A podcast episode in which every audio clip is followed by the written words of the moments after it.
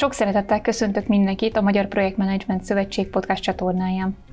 Ezen a fórumon a projektvezetéssel kapcsolatos érdekes tartalmakat, beszélgetéseket hallhattok. Megtapasztalhatjátok gyakorlati példákon keresztül, hogy hogyan és milyen módszerekkel lehet sikeresíteni egy projektet. Célunk az, hogy a gyakorlati projektvezetést minél több dimenzióban mutassuk meg. Podcast tartalmainkat projekt és programvezetőknek, projektcsapatoknak és vállalati vezetőknek egyaránt ajánljuk. Tartalmaink többsége azonban a projektmenedzsment iránt érdeklődők számára is érthető, tanulságos tartalmakat nyújt. Engem Borbényi Katának hívnak, és a Projektmenedzsment Szövetség elnökségi tagja vagyok, stratégiai projektvezető. A mai beszélgetésünk apropója a 2022-ben elkészült projektmenedzsment körképkutatás, amelynek címe Trendek a hazai projektek világában. Mondhatjuk azt, hogy ez már szinte hagyomány, hiszen minden második évben megszületik egy-egy panoráma felvétel a hazai projektmenedzsment életről. A Projektmenedzsment Szövetség felmérése volt ez a munka is, amit a Corvinus Egyetem támogatott szakmailag. A kutatás elkészítésében oroszlán részt vállalt Túróci Zoltán, a Projektmenedzsment Szövetség elnökségi tagja. Köszöntelek Zoli a stúdióban, örülök, hogy eljöttél. Szia Kata, én is köszöntöm a hallgatókat. Illetve itt van velünk a PMS elnöke is, Cserna József, aki már sok ilyen kutatást látott az elnöki székéből. Köszönöm József, hogy újra eljöttél hozzánk. Örülök, hogy itt lehetek. Aki a PMS elnök munkásságáról szeretne többet megtudni, az keresse meg azt a podcastot, amiben a PMS 25 éves múltját foglaljuk össze. Ott többek között Cserna József elnökkel is beszélgetek. Forduljunk rá erre a kitekintésre, erre a körképre, amit ma elhoztatok nekünk, ez a beszélgetésünk apropója. És azt szeretném elmondani a hallgatóknak, hogy bár a PMS elnökségi üléseken erről a munkáról én folyamatosan hallottam, de nem voltam bevonódva operatívan, mindig csak figyeltem hátradőlve, hogy mi az, ami történik. Majd amikor néhány hónappal később kezembe vettem ezt a kiadványt, akkor az első gondolatom az volt, hogy ez biztosan valami Big Four készítette, és sok-sok embernapnyi egy csapatnak a munkája az, ami mögötte van, igényes, szép, színes, tartalmas, és azt gondolom, hogy tényleg egy nagyon trendi kiadás az, ami elkészült. Én legalábbis így éltem meg, úgyhogy én ezúttal is köszönöm nektek, hogy ez a kitekintés elkészült, és hát gratulálok ehhez a munkához. És hogy miről is szól ez a kutatás, arról foglak majd egy picit faggatni benneteket. Menjünk egy picit vissza az időbe, és nézzük meg ennek a kutatásnak a históriáját. Két évente mindig eljön az az év, amikor megnézzük, hogy a projektmenedzsment világban mi történik itt a kis hazánkban. Mi volt az a vezérfonal, ami mentén ez a kutatás elkészült, és mi az, ami történt egyáltalán az elmúlt hat évben, hiszen 2018 óta minden második évben elkészül ez a kitekintő. 2017-ben, amikor megfogalmazódott bennünk, hogy a magyarországi helyzet, projektmenedzsment helyzetet is jó lenne, hogyha felmérnénk, akkor összeállt egy csapat, és elkezdtünk azon gondolkozni, hogy milyen témákban, milyen területek mentén lehetne megnézni azt, hogy milyen érettséggel is rendelkezik a magyar projektmenedzsment szakma.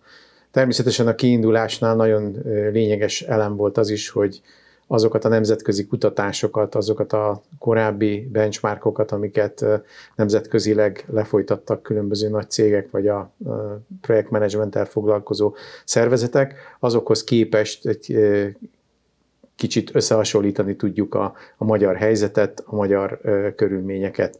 Úgyhogy ezért elhatároztuk, hogy két évente megismételjük ezt a, a felmérést, és ezért akkor 2018-ban megjelent az első, majd 2020-ban a második, és hát ennek folyamányaként ugye a sort nem megszakítva a tavalyi évben elindult a, az idei évnek a, az eredményeként előálló kutatás.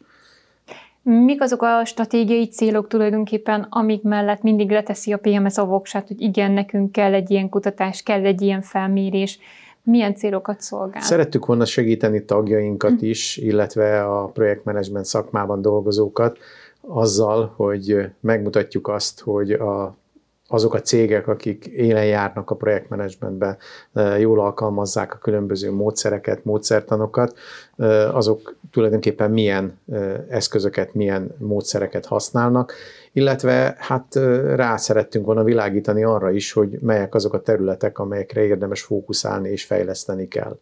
Úgyhogy ezek, ezek mentén indultunk el, hogy minél több és minél átfogóbb képet tudjunk nyújtani a magyar projektmenedzsment szakmának, azoknak a tagjainknak, illetve érdeklődőknek, akik ebből a kutatásból merítve fejlesztik mondjuk a saját projektmenedzsment kultúrájukat. Tehát a szakma ebből táplálkozhat, inspirálódhat, beszélgethetnek róla, így van, és egy csomó hozzáadott értéket ad, és nyilván egy térképet, hogy én magam hol is vagyok tulajdonképpen, akár PM-ként, akár PMO-ként. Így van. Ez egy fejlesztési iránytű is lehet. Uh-huh. Köszönöm mindig nagy örömmel kísérem végig azokat a projekteket, amelyeket a Projektmenedzsment Szövetségben végzünk közösen, mondhatom így többes számban, és mindig az az érzésem van, hogy hát akasztják a hóhért, és hogyha a Projektmenedzsment Szövetség elnökségi tagja és az önkéntesek nem tudnak jó projektet csinálni, hát akkor senki. Hát kedves Zoli, hozzád fordulok, hogy akasztották-e a hóhírt ebben a kutatásban és ennek az előkészítésében? Milyen volt a projektmunka? Hogy álltok a háromszöggel, a projektmenedzsment háromszöggel? Hogy kellőképpen trendi legyek, mondhatnám azt is, hogy kellően agilisan álltunk hozzá ehhez a feladathoz, de a korábbi, korábbi évek tapasztalatát igyekeztük minél jobban beépíteni az idei projektmunkába.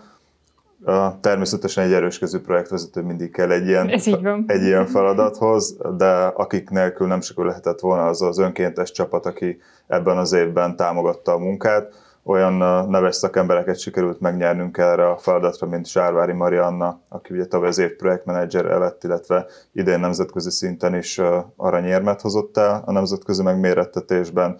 Emellett a Corvinus Egyetemmel együttműködésben végeztük ugye ezt a kutatást, és a Corvinus Egyetem színeiben Blaskovics Bálint, Maró Zalán, illetve Valasek Vivien is részt vettek ebben a kutatásba, illetve korábbi kollégám, a PMS önkéntes, a német Gábor volt még ennek a csapatnak a tagja, úgyhogy azt, azt gondolom, és azt mondhatom, hogy egy kellően jó csapat állt össze erre a feladatra, és úgymond borítékol volt, hogy el tudjuk érni azt az eredményt, amit, amit kitűztünk magunk elé. Úgyhogy szerintem ez volt ennek a projektnek a legfontosabb kulcsa.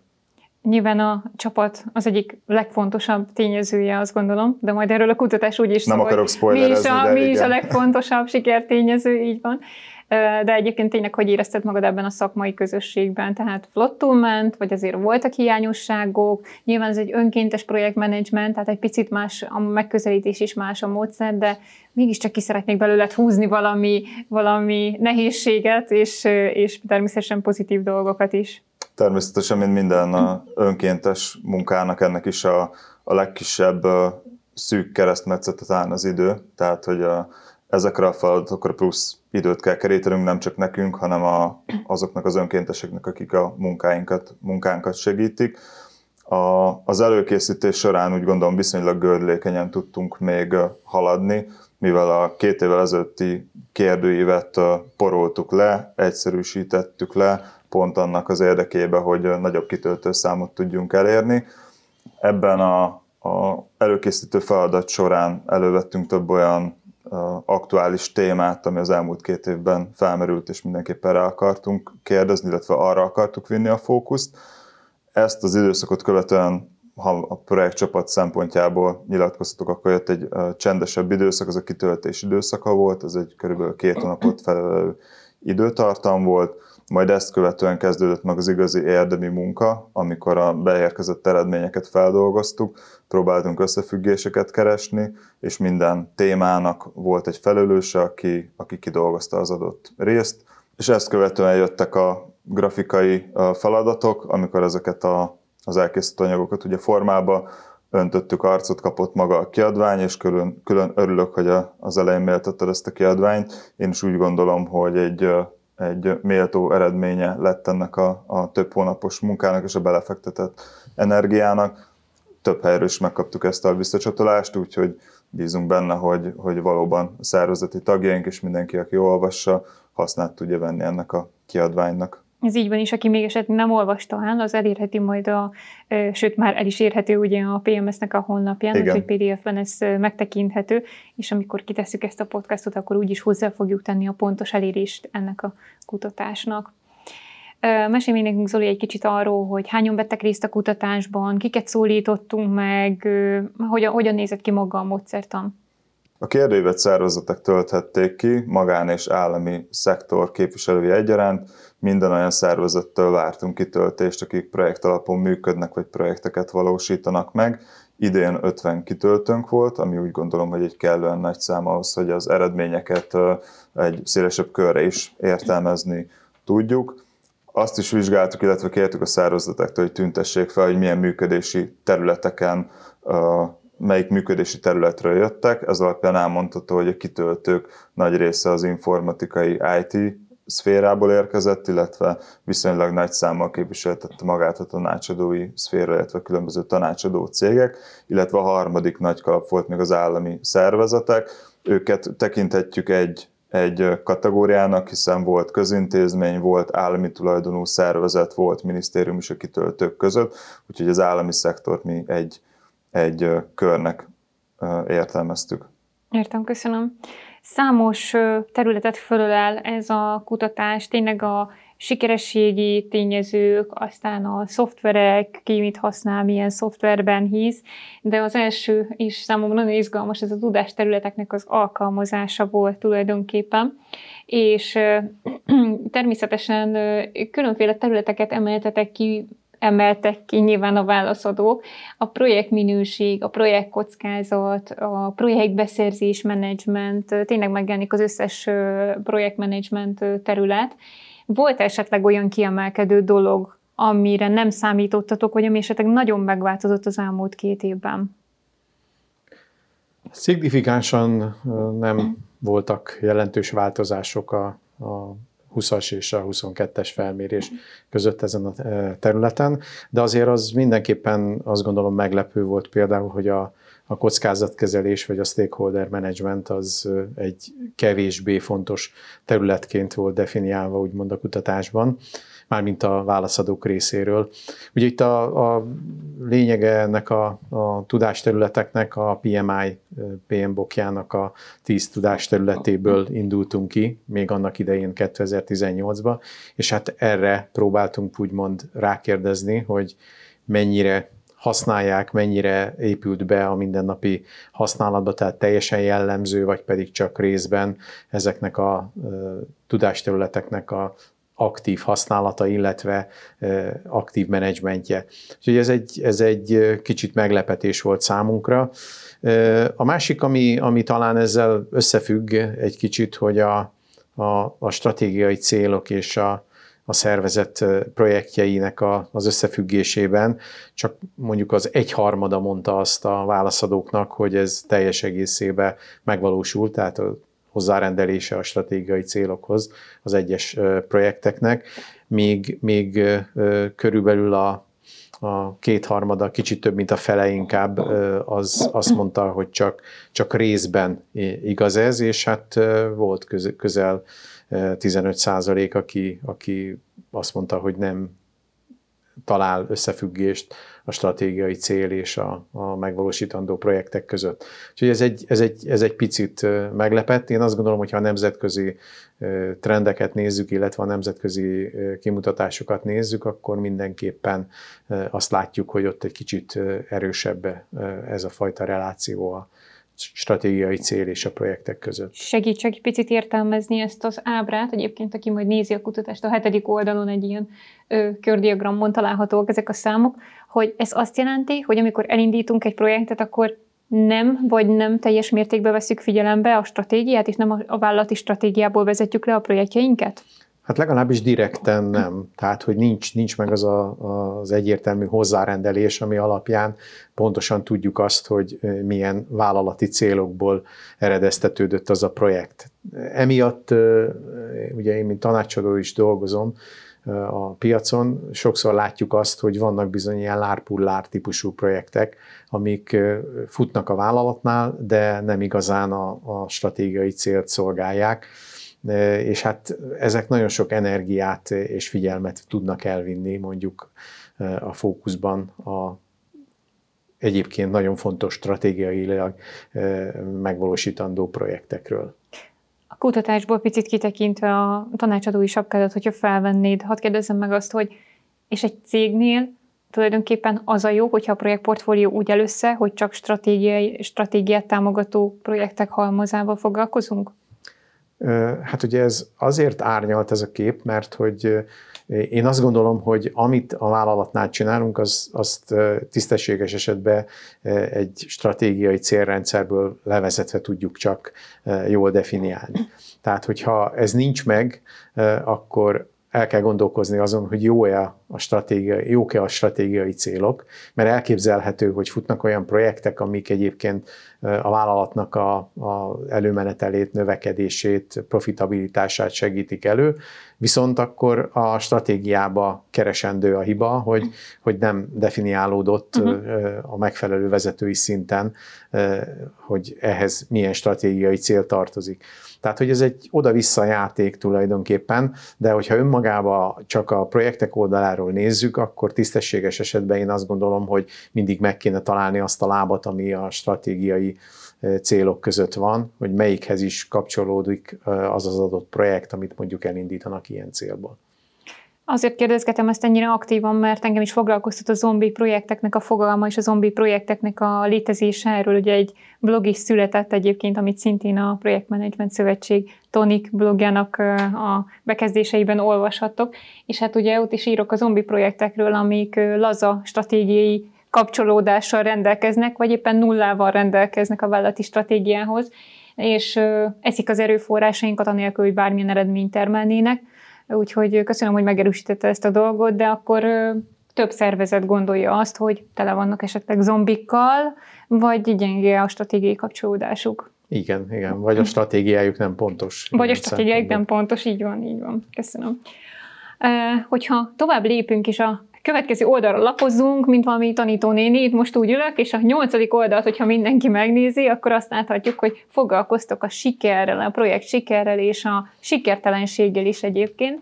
Az első dolog, amit megragadta a figyelmemet, az az, hogy különbözítek a projekt sikert és a projektmenedzsment sikert. Melyik mit jelent? Ebben az évben merült fel ez első körben, hogy ezt a kettőt érdemes lehet különvenni. A projekt siker alapvetően arra fókuszál, hogy az ügyfél elégedett legyen, és hogy a cél teljesüljön, amit a projekttel el akarunk érni. Itt vissza tudok csatolni esetleg a, a korábbi beszélgetésetekre a stratégiával kapcsolatban, tehát ha a stratégiai célt a projekt által tudjuk teljesíteni, az a projektnek lehet sikere. A projektmenedzsment sikere az, hogyha ezt viszonylag az előre meghatározott keretek között tudjuk teljesíteni. Értelmezhető projekt siker például az, hogy elérje a projekt a célját, de hogyha mondjuk ez tripla költségvetéssel négyszer ennyi idő alatt és fel akkor a terjedelemmel érhető el, akkor a projektmenedzsment sikerességét nem tudjuk uh, sikeresnek Kértünk a háromszögből. Igen, úgyhogy ebben az évben ezt kicsit különvettük, és főként a projekt sikerre fókuszáltunk. Uh-huh. Korábbi évekhez képest egyébként a projektmenedzsment sikerben minimális visszaesés láthattunk, tehát volt olyan kérdés, ami arra vonatkozott, hogy a korábbi években, hogy az korábbi 12 hónapra vonatkozott ez a felmérés az abban megvalósított projektekre, hogy itt sikerült a projekt háromszög maradéktalan betartásával megvalósítani ezeket a projekteket, és egy kicsit kisebb számot kaptunk, mint a, mint a korábbi években. Ennek így most picit örülök, hogy máshol sincs kolbászból a kerítés. És Valószínűleg hogy... a projekt siker sokkal nagyobb, igen, sokkal igen, nagyobb igen. fókuszt kapott, illetve itt azért látni kell, hogy az elmúlt két évben volt egy covidos időszak, és a, a kutatás, illetve a kiadvány készítése során vizsgáltunk nemzetközi nemzetközi felméréseket is. És az elmúlt év trendjeit látva a nemzetközi szinten sokkal nagyobb szerepet kapott a módszert annál szemben az egyének felkészültség és a probléma megoldó képessége, és a nagyobb fokú szervezeti agilitást és ellenálló képességet lehetett ezáltal elérni a nemzetközi kutatások információi alapján. Tehát én is úgy gondolom, hogy ez abba az irányba visz, hogy a, a projekt siker oldaláról kell megközelíteni a magának a projekteknek uh-huh. a én személy szerint nagyon örültem annak, hogy ezt így kettőbe vettétek, mert hogy ez a fejekben is keveredik, és a valóságban sem egyértelmű, hogy ugye üzleti cél, projekt cél, hogyan is függ össze ez a kettő, Igen. úgyhogy ez egy nagyon-nagyon pozitívan felcsillant, azt mondom, amikor ezt láttam, hogyan lehetünk sikeresek, és ugye a, a, a, szervezetek, a szervezetek többsége mi az, amit sikerként tud maga mögött, mik azok a tényezők, amik legjobban befolyásolnak bennünket. Korábbi évekhez hasonlóan ezúttal is ez volt az egyik legfontosabb topika felmérés során, amit vizsgálni szerettünk volna. Ezek erre a kérdésre, hogy mi a projekt sikere, mik a projekt siker tényezők, mik a sikertelenségi tényezők, a kitöltőinket arra kértük, hogy egy öt tényezőt, öt tényezőt jelöljenek meg, és ezeket sorrendbe állítva szabadszavas válaszok alapján határozzák meg, hogy náluk mik a sikertényezők. Mi ezeket összefoglalva csoportosítottuk, és az alapján megállapítottuk azt, hogy három olyan nagyobb tényező van, ami, ami elősegítheti azt, hogy a projektjeink sikeresek legyenek. Ennek az egyik talán legfontosabb elem ezek a személyi jellegű kompetenciához köthető faktorok, mind projektvezetőre, mind projektcsapatra vonatkoztatva. A második a vállalati szervezeti keretek és a, a támogatás, itt főként a, a kellő szponzoráció és a, a projekt működési kereteinek a biztosítása és az erőforrások rendelkezésre állása. A harmadik pedig a tervezéshez köthető faktorok. Mi azt látjuk, hogy a beérkezett eredmények alapján, hogy a projektek tervezettsége, a terjedelem minél előbbi meghatározása, minél alaposabb meghatározása szükséges ahhoz, hogy egy projekt sikeresen végződjön, főként a, a magánszektorban. A sikertelenségről mit mondtak a megkérdezettek? Ha most gyorsan akarnám ezt a kérdést megválaszolni, akkor mondanám azt, hogy a sikertényezőknek az inverz. Szorozzam be mínusz egyel. A, a sikertényezője, a, vagy a sikertelenségi tényezője. Azonban a, ott sokkal nagyobb fókuszt kapott a, a forrás és erőforrás hiány, illetve a, a, a változó projekt célok, és itt csak a harmadik helyre értek be a kompetencia hiányjal és a, a csapat motiváltságával motiválatlanságával kapcsolatos tényezők. A korábbi években megkérdeztétek a sikeres sikertelenségi faktorokat? Igen, megkérdeztük, és annyit tennék még hozzá, hogy a sikertényezőket és a sikertelenségi faktorokat egyaránt vizsgáltuk állami és magánszektorra, hiszen úgy gondoljuk, hogy azért teljesen más közeg. Aki dolgozott mindkét közegben, láthatja, hogy, hogy egyik másik szférának is megvannak a maga kötöttségei, maga lehetőségei. A, kiemelve, hogy mik a főbb sikertényezők, az állami szektorban egyértelműen az elkötelezett és támogató szponzor és az erőforrások rendelkezésre állása volt az a, a sikertényező, ami szükséges egy projekt megvalósításához. A magánszektorban ott pedig egy jól összeállított, motivált csapat, egy jó projektvezetővel az, ami amivel elérhető a projekt cél. Ez korábban 2020-hoz képest csak minimálisan változott, az állami szektorban szinte nem. A magánszektorban 2020-ban még többen jelölték meg a tiszta projekt célokat és a jól tervezett terjedelmet. Uh-huh. uh-huh. Tehát azért valami kis elmozdulás van, de gyökeresen nem változott Egy meg kis elmozdulás van, igen. erről. Köszönöm.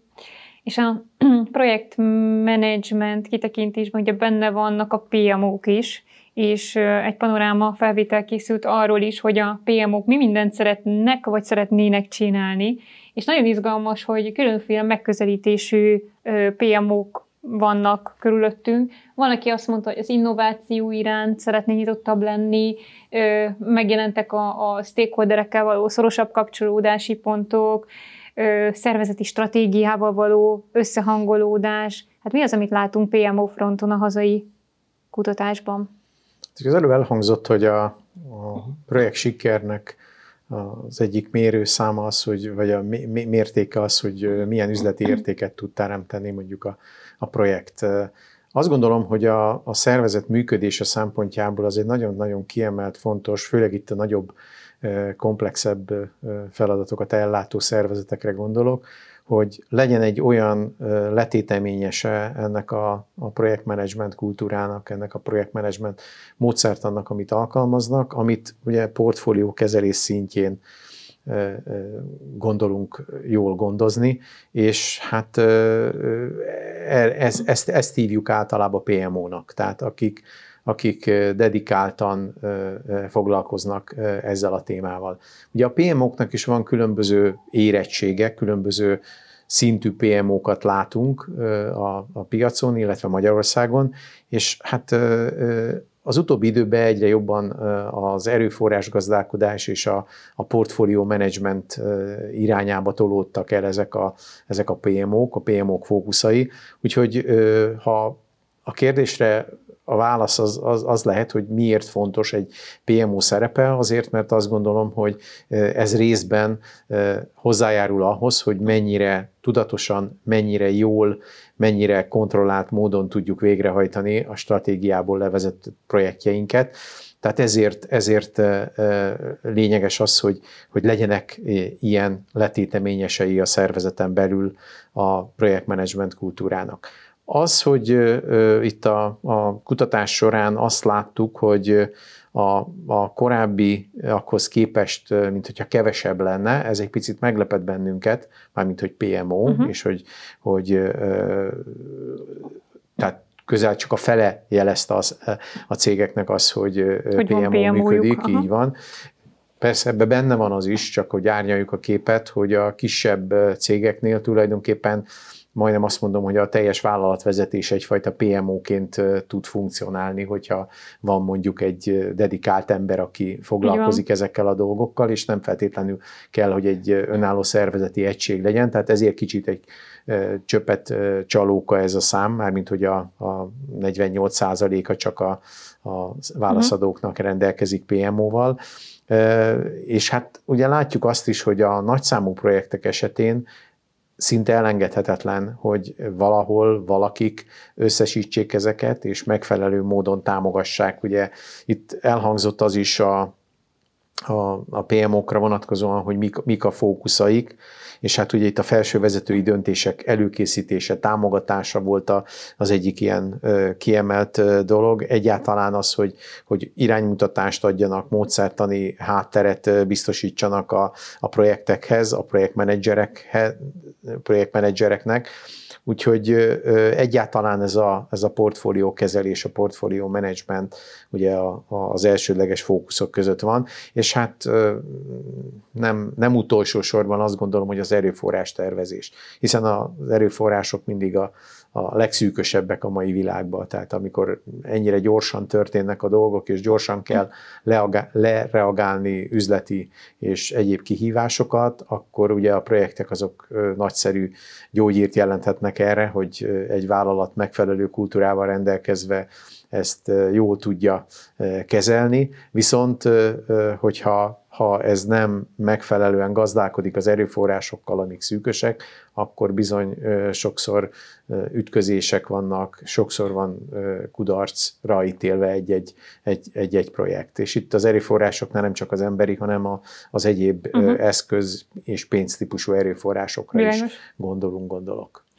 Azon gondolkodtam, miközben válaszoltál, hogy vajon mitől függ az, hogy egy adott PMO milyen fókuszú, hogy mondjuk ő csak az erőforrásra, vagy csak mondjuk a nem tudom, vezetői tájékoztatásra megy rá, fókuszál jobban az innovációra. Mi az, ami meghatározza, hogy egy PMO milyen stílusú, ha lehet ezt mondani?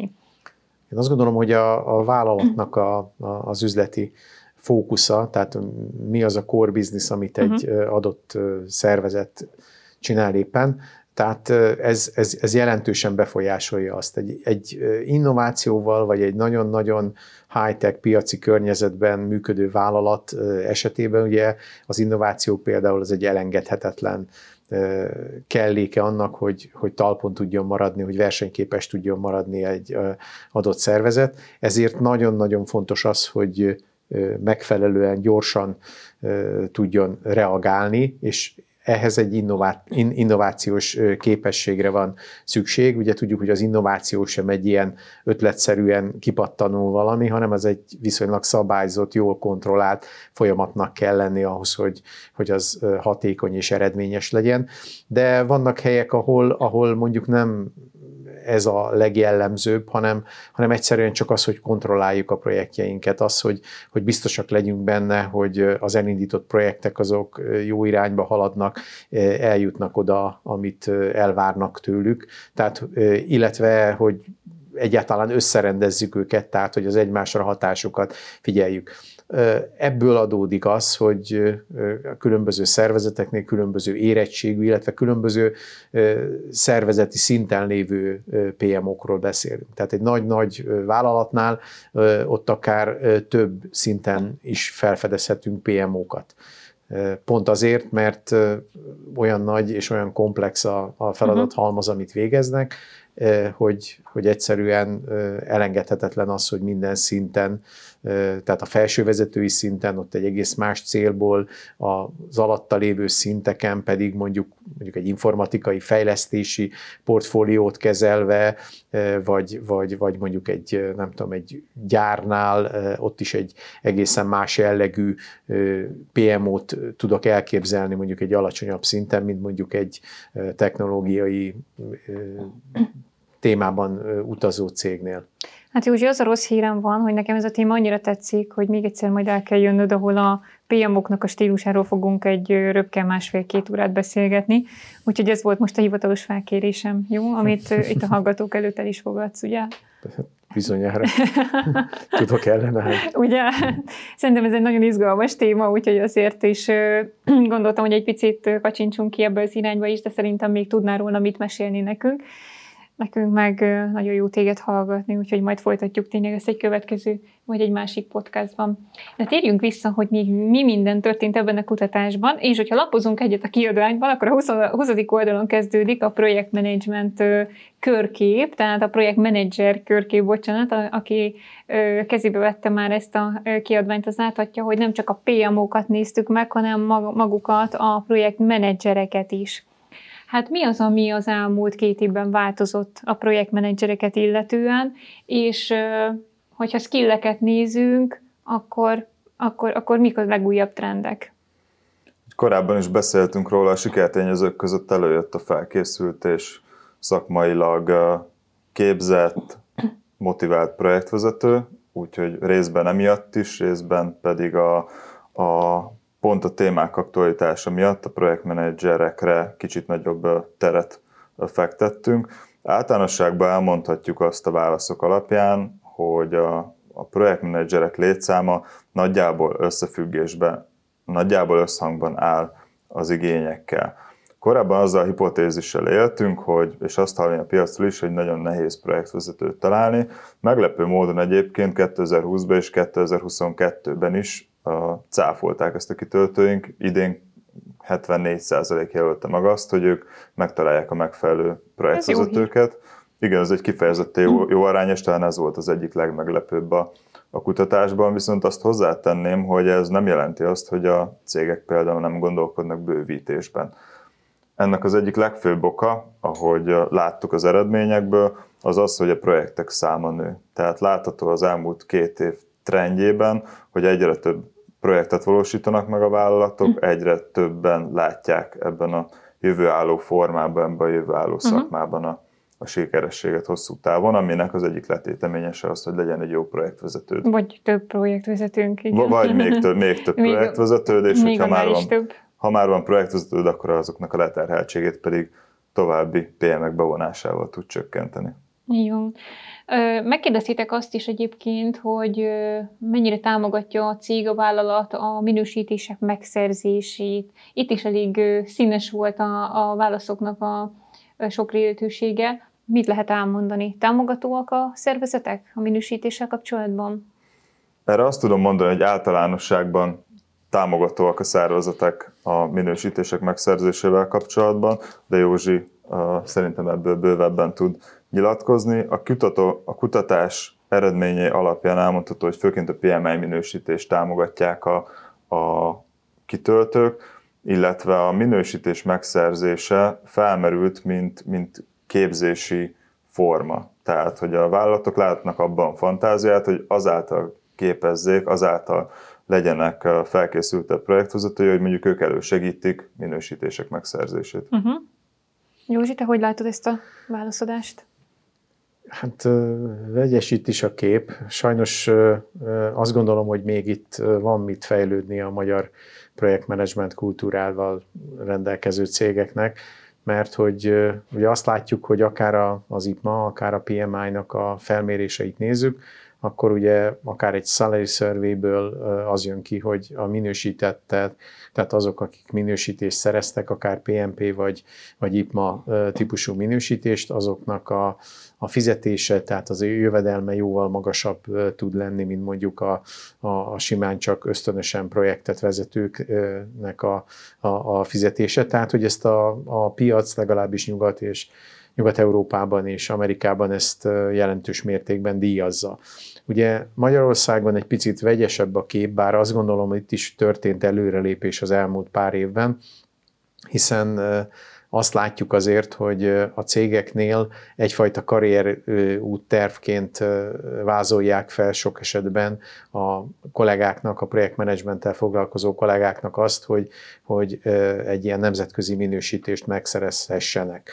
Ugye azt tudni kell, hogy ezeknek a minősítéseknek a hátterében azért az áll, hogy egyfajta közös nyelv, egyfajta olyan tanúbizonyság arról, hogy, hogy ezt a szakmát legalábbis a nyelv és a, az összefüggések szintjén érti valaki, viszont, viszont ott áll mögötte az is, hogy ezek bizony nem olcsó vizsgadíjjal bírnak, pont ez adja talán a, az egyediségüket, az értéküket is ennek a dolognak, és hát bizony sok esetben a vállalatok ezt nem, nem szívesen fizetik meg, tehát hogy próbálnak valamiféle más megoldást találni. A másik oldala ennek a dolognak ugye az igény oldala, hogy egyre több olyan pályázat jelenik meg azért Magyarországon is, nagyon üdvözlöm ezt, és tényleg sokat dolgozunk azon, hogy ez, ez tényleg így legyen, hogy bizonyos akár közbeszerzések, akár beszerzések esetén egy bizonyos komplexitás, egy bizonyos értékhatár, egy bizonyos nagyságrend felett elvárt az, hogy minősített projektvezetőt nevezzen mondjuk az adott vállalkozó. Én azt gondolom, hogy ez Nyugat-Európában például már sokkal elterjedtebb és sokkal jobban be ivódott a napi gyakorlatba. Nálunk itt még, még van mit előre lépni, de azért azt látom, hogy akár a, a PMP minősítéssel rendelkezőket, akár a, az IPMA minősítéssel rendelkezőket azért ez mindig, mindig növekszik, vagy legalábbis látunk olyan tendenciákat, ami, ami azt mutatja, hogy igenis van rá igény a, a projektmenedzserek oldaláról, a másik oldalról is, tehát hogy a kiírók, akik pályáztatnak, vagy a cégek oldaláról is azért van egy elmozdulás. De minden esetre van még mit tenni, vagy jó lenne, van mit ír a minősítések így van, fejlesztésére. Így van. És hát semmiképpen nem szeretnénk megkerülni azt a kérdést, hogy mi a helyzet a szoftveres digitális támogatással. Még mindig az Excel a menő, vagy esetleg más szoftverekben is képes inni a hazai projektmenedzsment szakma? Hát, Mit olvasunk ki? igen, az Excel még mindig menő, azt mondjuk ki. hát az, e- az, az, az Excel az még mindig arat, tehát hogy ugye itt a kimutatás az a kutatás az jól mutatta azt, hogy, hogy az Excel-t, mint olyat, azt önállóan is ugye rákérdezve láttuk azt, hogy, hogy igenis nagyon sokan használják, mert hogy azt gondoljuk, hogy egy nagyon rugalmas és olyan eszköz, amit, amit mindenki a saját szája íze szerint tud használni.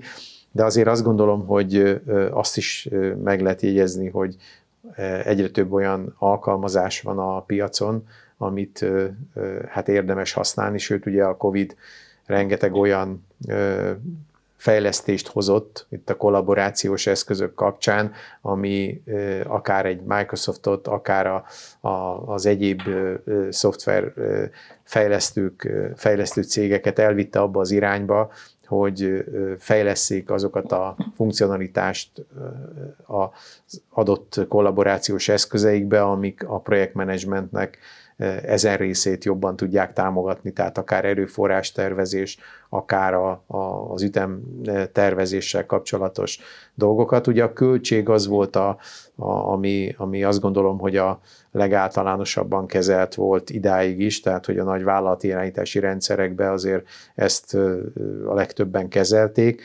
Ezek azért nem célirányos eszközök voltak. Úgyhogy nem tudom, Zoli, mit láttatok, vagy mi, mi volt az, ami, ami esetleg neked átjött itt a eszközök oldaláról. Szeptemberben volt ezzel kapcsolatban egy tel délután, és pont ezt a clickbait címet adtam neki, hogy még mindig az Excel, és igen, valójában még mindig az Excel, de én talán annyival egészíteném hogy annyiban látom máshogy, hogy bizonyos projektek esetében lehet, hogy nem is kell ennél több, illetve uh-huh. nem biztos, hogy minden projektben résztvevőnek el kell jutni addig a szintig, hogy mondjuk egy MS projektet tudjanak használni, illetve vezetői szintre is nekem tapasztalatom alapján egy Excel kimutatással előrébb jutok, mint egy, egy rendkívül soksoros Gann diagrammal.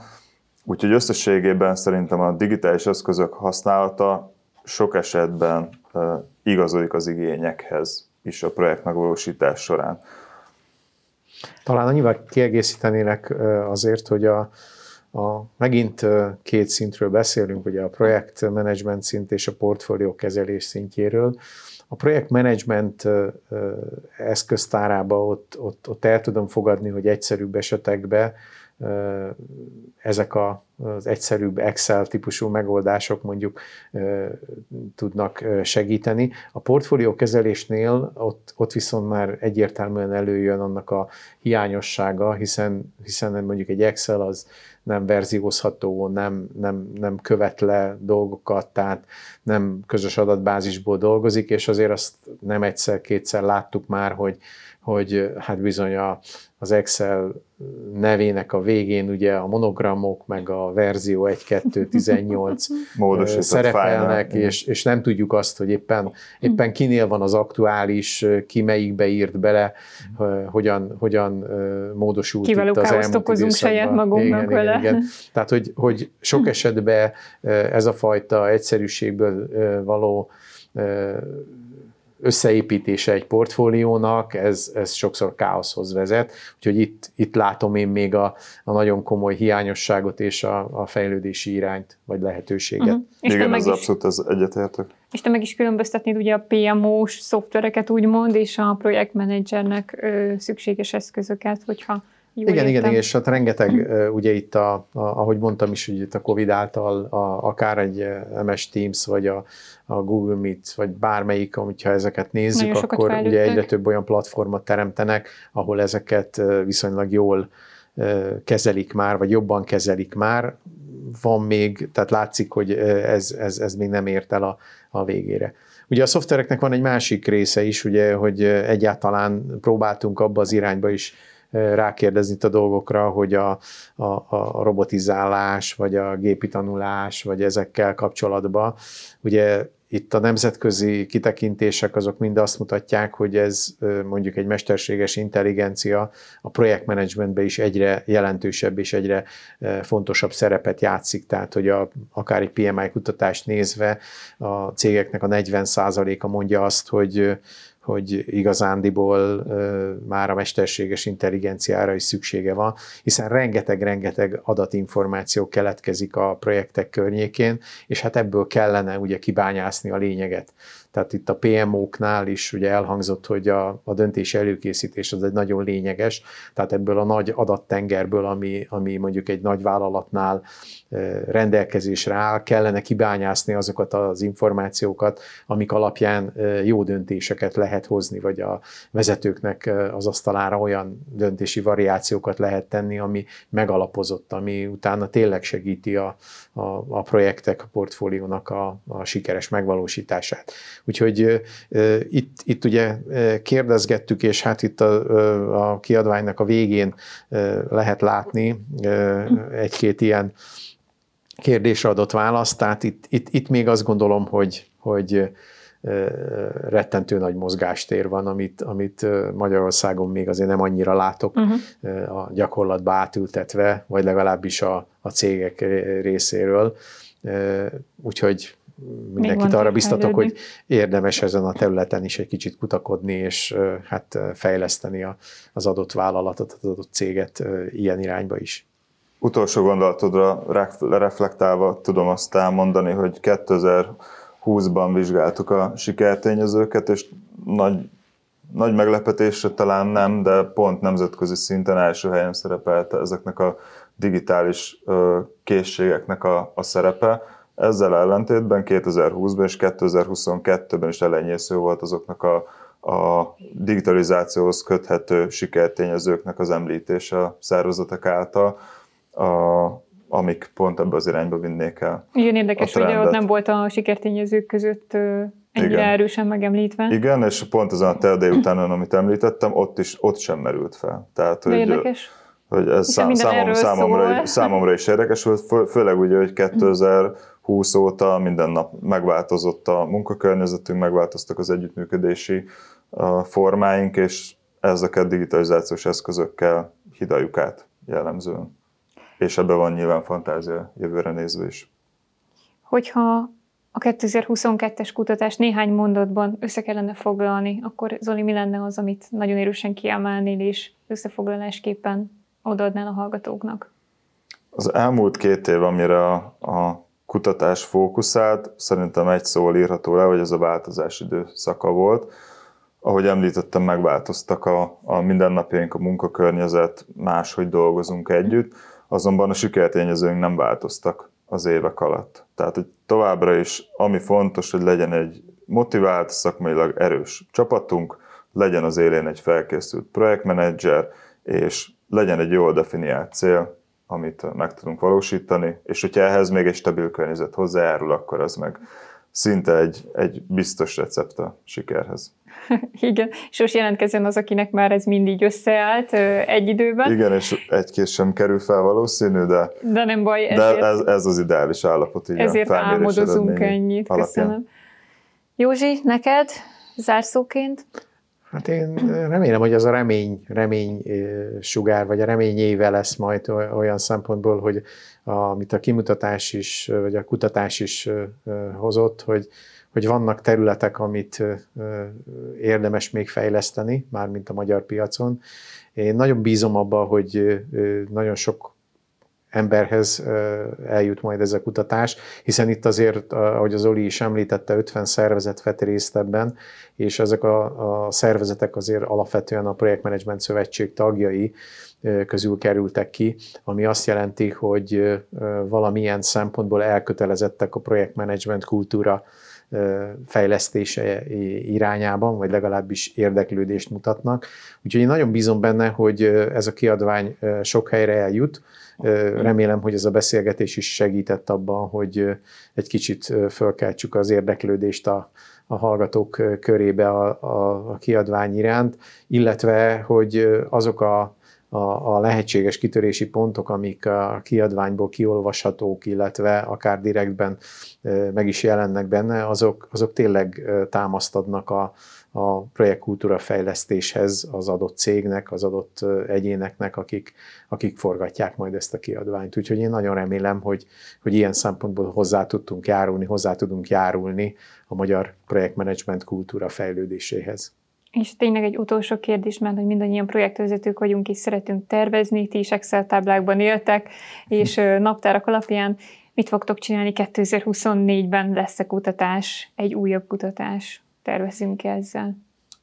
Határozottan tudom mondani azt, hogy lesz, és ezt meg fogjuk csinálni, és azt, hogy miért csináljuk meg, azt Józsi elmondta előttem. Tehát, hogy mi úgy látjuk, hogy ez egy olyan érték, amit a szervezeti tagjainknak tudom adni, tudunk adni, amivel kitekintést kaphatnak arra, hogy máshol hol mennek a dolgok. Én tanácsadóként is az eredményeket fel tudom használni például a munkám során, illetve pozitív visszajelzéseket kaptunk, ami motivál minket arra, hogy ezt, ezt csináljuk a, a jövőbe, úgyhogy hogyha nem lesz akadály, akkor 2024-ben ugyanígy itt tudunk ülni, és tudunk erről beszélgetni.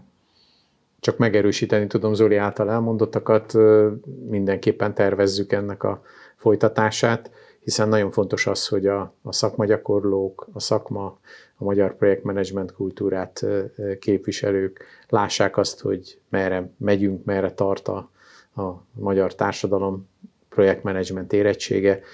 Köszönöm szépen, hogy eljöttetek, és köszönöm azt is, hogy ezt a kutatást leszerveztétek, megvalósítottátok, és hogy ez ilyen minőségben sikerülhetett, és ezúton is köszönjük hogy az önkéntes csapatnak, aki emögött állt, és hát a projektvezetőnek most is, mint mindig jár a taps.